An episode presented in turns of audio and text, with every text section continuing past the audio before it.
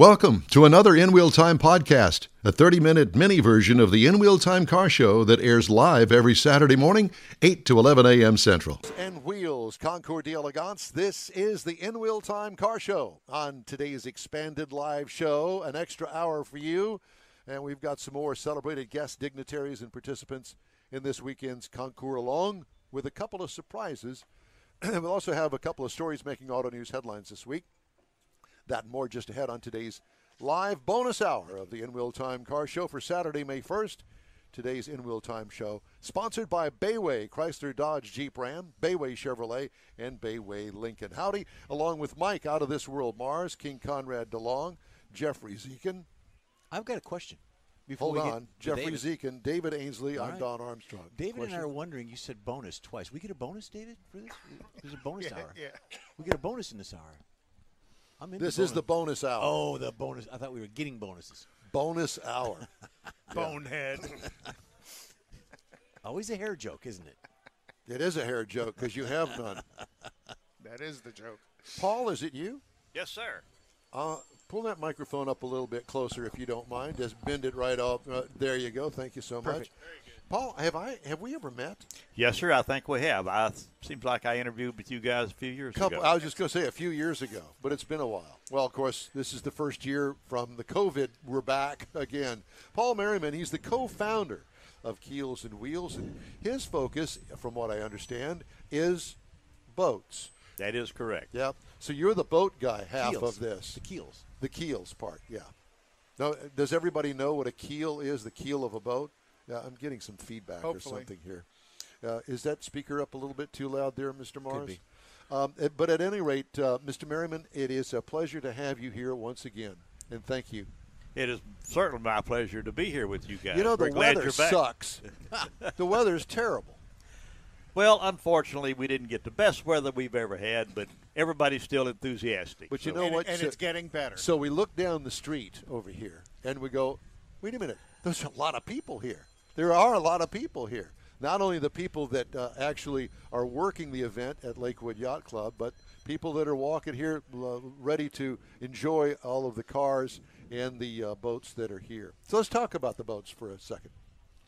Even though it says in wheel time, those boats probably were wheeled over here on a trailer, be my guess. At least most of them. most of them were, Yeah. yes. Some might have been sailed in here, but um, yeah. Do you? I remember. I guess it was two years ago that we had a uh, actually a wonderful uh, yacht. I mean, it was a big yacht owned by uh, an older couple, and they invited me on on board, and I was stunned at the craftsmanship. This was a boat. I can't tell you the name of it, but it was big and it was wooden and uh, it was stunningly beautiful. And to see the craftsmanship that go into these wooden boats that you've got out here, truly amazing. I think the boat's probably back again this year. It would belong to the Blair family. That's it. That's what it was. Yes. Yeah, no, it is a beautiful. It's a 1941 63 foot Elco, uh, built in upstate New York, New Jersey, uh, back in the day. That particular boat was commandeered during World War II That's right. and uh, and served there. And then when it came out, then new owners got a hold of it and restored it, and the Blairs bought it about 25 or 30 years ago. So it was a purpose during World War II that they needed that boat. That's why it was commandeered. Yes. oh yeah. Was it because of the length or the operational part of it? Well, probably a little bit of both, but there were there were hundreds of boats that were commandeered during that period of time. Wow. Just just if they used you know, what we would now call you know Coast Guard boats, Okay. but they were used as Coast Guard patrol boats. Because they, they were already built and they, they weren't going to be able to build the inventory they needed to do the work they needed as quickly That's as understandable. I Okay, had a chance to go down to the engine room. Wow. You talk about a detailed, unbelievable thing down there that powers that boat. It's the boat's jewelry box. It which is an that's ex- engine of a car. is- would be that's jewelry yeah, box. that is Yeah. exactly right. Yeah, I mean, stunningly beautiful. You know, we I mentioned earlier that there's some boats here that uh, most of them, you know, you- Uh, Chris Craft, for instance, there are those names that are familiar to you. But there are some motors, engines in some of these boats that are out there, at least have been in the past, that I was like, I have no, I've never heard of such a thing. How where do you get a part for a, a motor like that? Well, fortunately, there are some, you know, some outlets scattered around the United States that still have some of the old, and and they were actually some of the real old exotic boats used aircraft engines. Uh, wow, I did not know that. Yeah, you know, you know, Rolls Royces and Lycomings and that sort of thing. Right. They were converted for marine use, and most of them were converted during the war period. So, uh, as they started building boats after the war, then they took all of these old engines and converted them to marine use, and and put them in the boats. I never, I never knew that. How interesting. Well, when you think of an aircraft engine, for for some reason, I always think of the big rotary engines, radials. The Right, radials. right, right. And uh, and they they they made quite a few of those, but they weren't the ones that they were in the boats. no, no, no, No. And Yeah. we had a guest on uh, at uh, one of our events that rebuilt rotary engines. It was over at the, at the Yes, Tailpipes that- and Tacos. yeah, yes, yes, we did. Yeah, as- as a matter of fact, you're right. But um, so the other thing that uh, was stunning to me, I think, it was probably our last conversation that we had a few years back, is the craftsmanship into these boats. These are all hand-built boats for the most part. They, they may have an assembly line, but somebody bent that wood. They cut that wood. They made that wood to fit and make it watertight.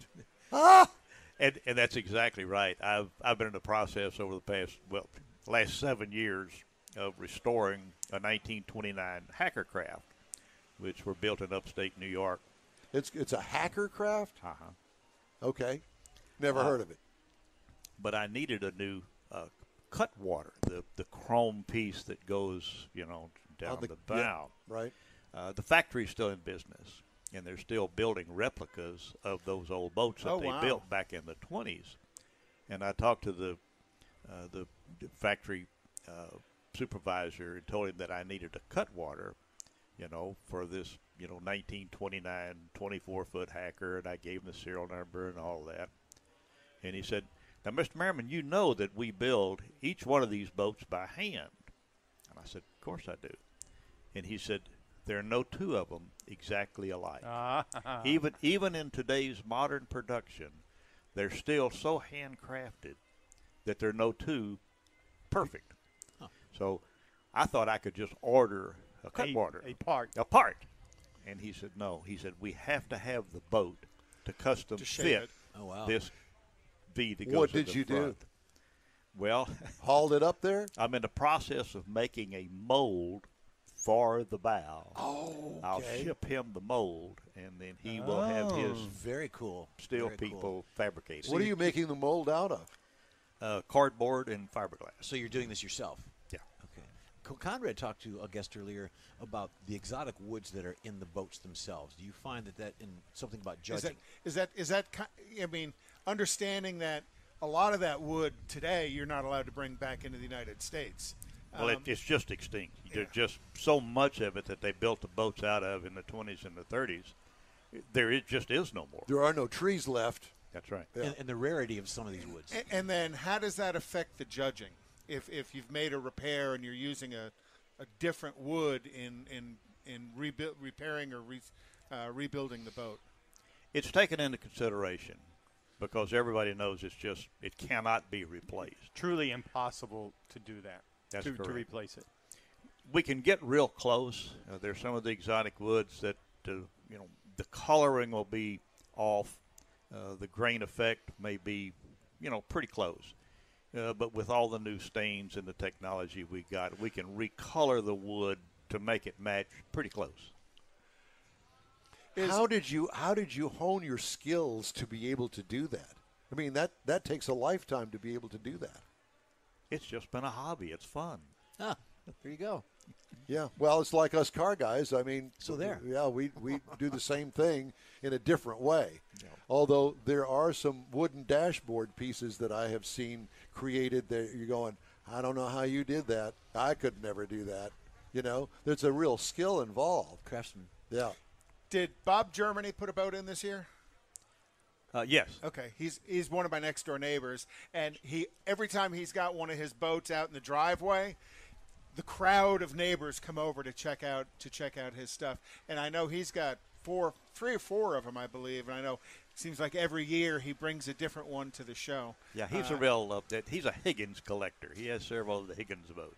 which the Higgins were generally a World War II produced boat that was mass produced, from what I understood, uh, for uh, uh, landing craft. For military purposes, yes. Higgins built probably, I don't know, probably 50, 75% of all of the landing crafts used during World War II.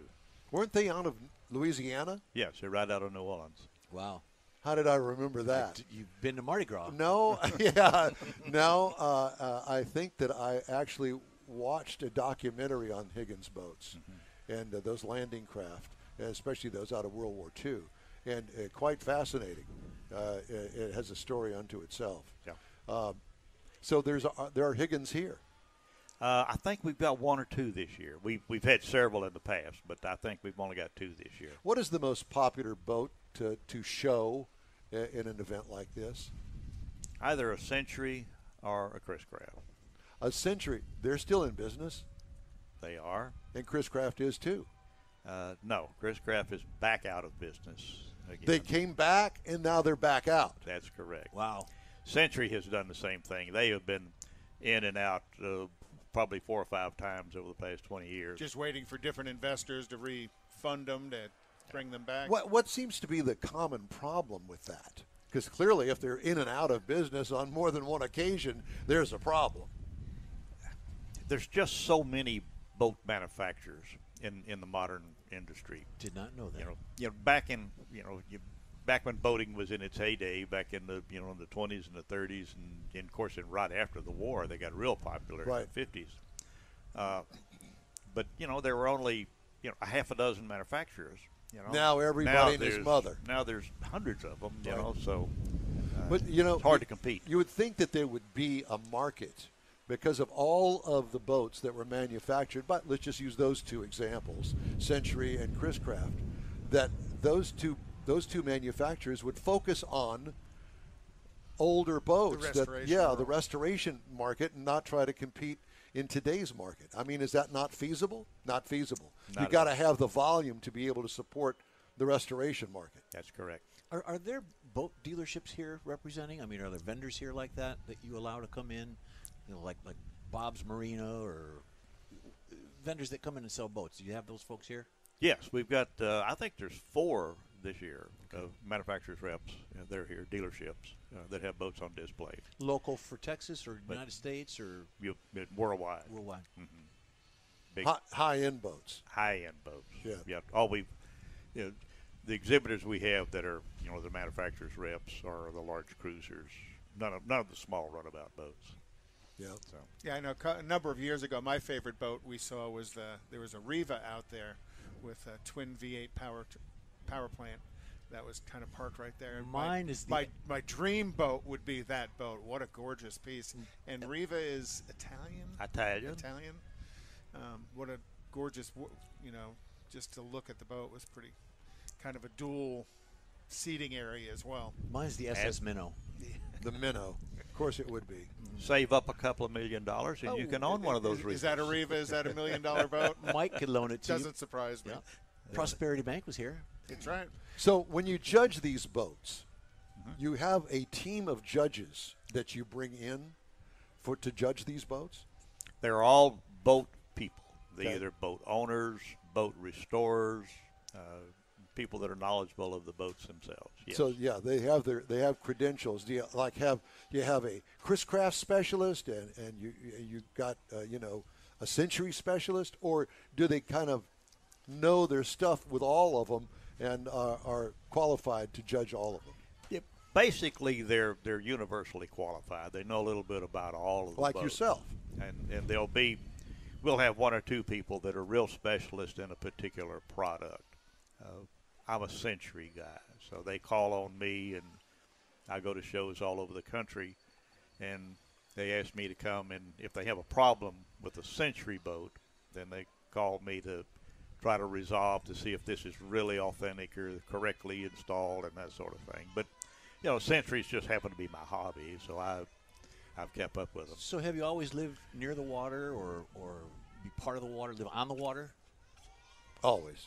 Always. Yeah. So been, ha- been here all my life. I'm 81 years old. Okay. Well, f- you, you, How did you Fantastic. learn the Century as a brand? Because they probably had so many different models through the years.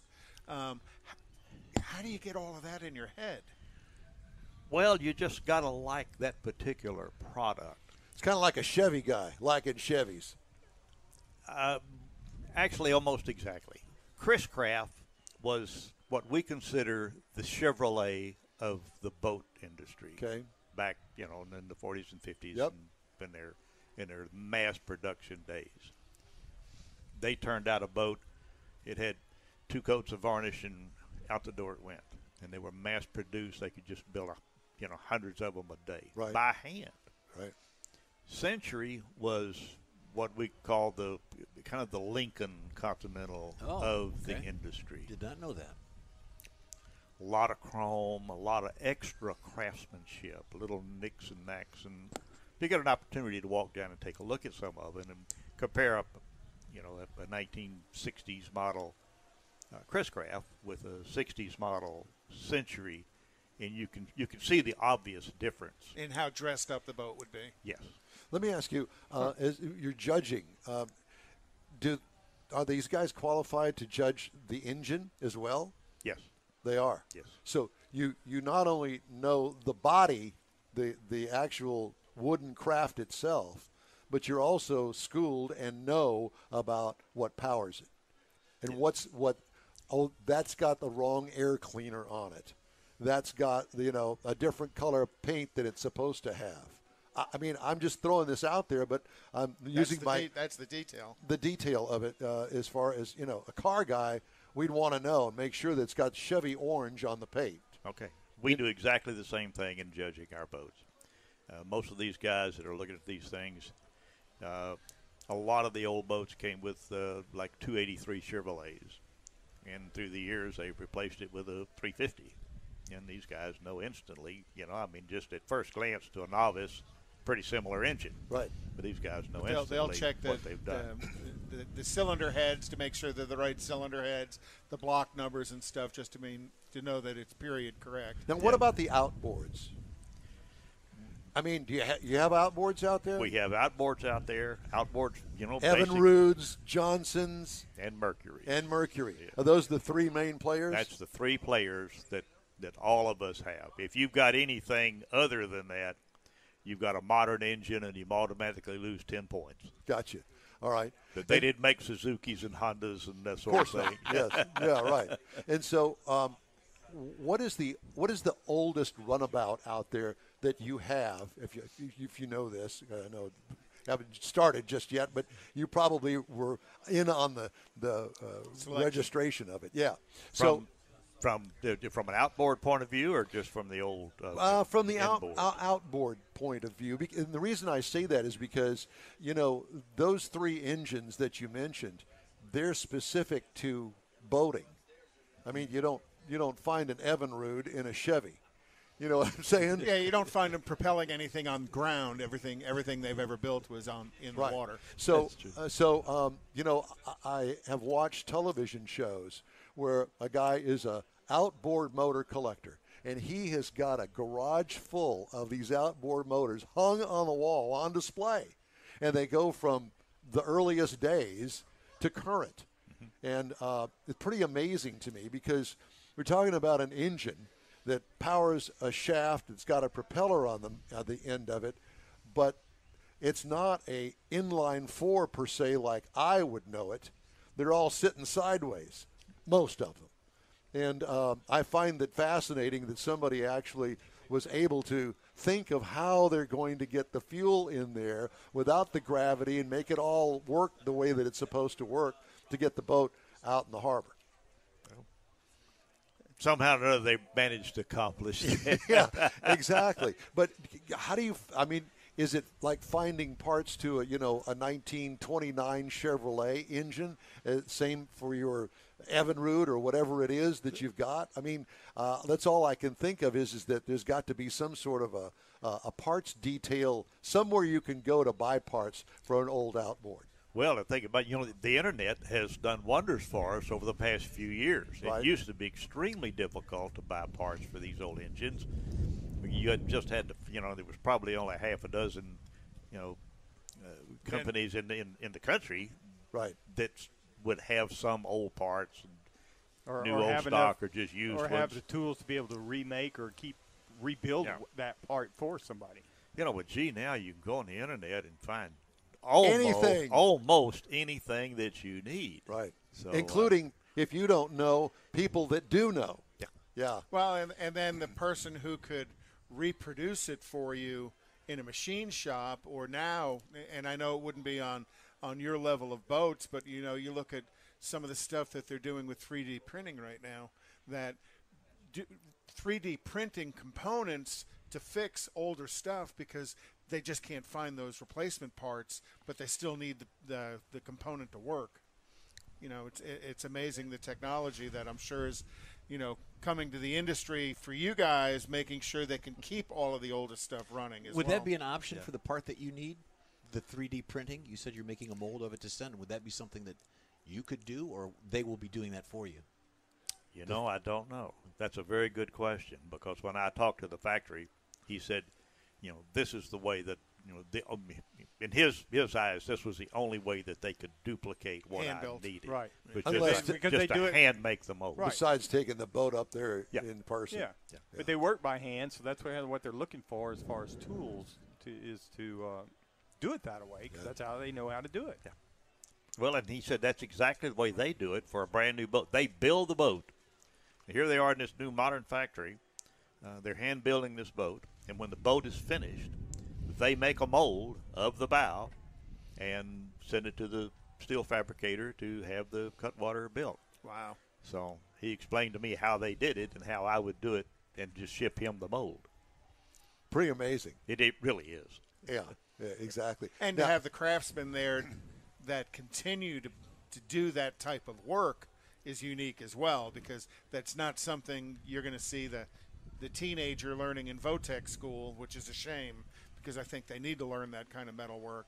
But there's you know that that skill has to be passed on to future uh, people with a passion for the business, and and if that connection's not being made, it's going to make it very difficult in the future. Paul, well. what do you look forward Well, to this- today? I'm sorry. Go Uh, ahead. well, and I was going to say, uh, in, in in my in my search for a cutwater for this this old vessel, uh, I talked to two different steel fabricating shops.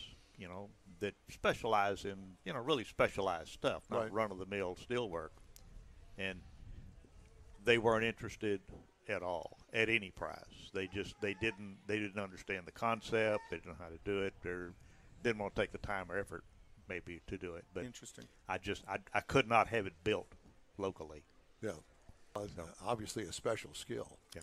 And they've got the people up there that can do it. Yeah.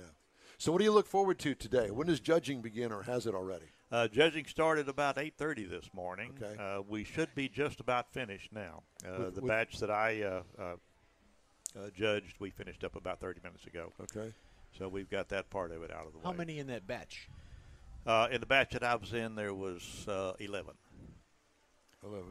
So it, it's a lot of focus then, because if you got 11, you're able to look at everything rather than 50. Well, we've got three man teams.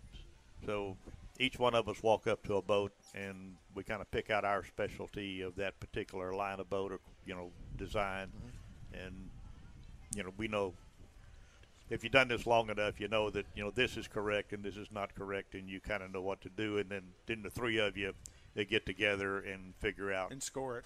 what, the, what final score is going to be. Well, plus over time, as as long as you've been doing this, kind of some of the boats recycle in for you, though, don't they? Yes. You, you, you see the boats. So let's say ten years ago you scored a boat, um, and you get the chance to see the boat ten years later.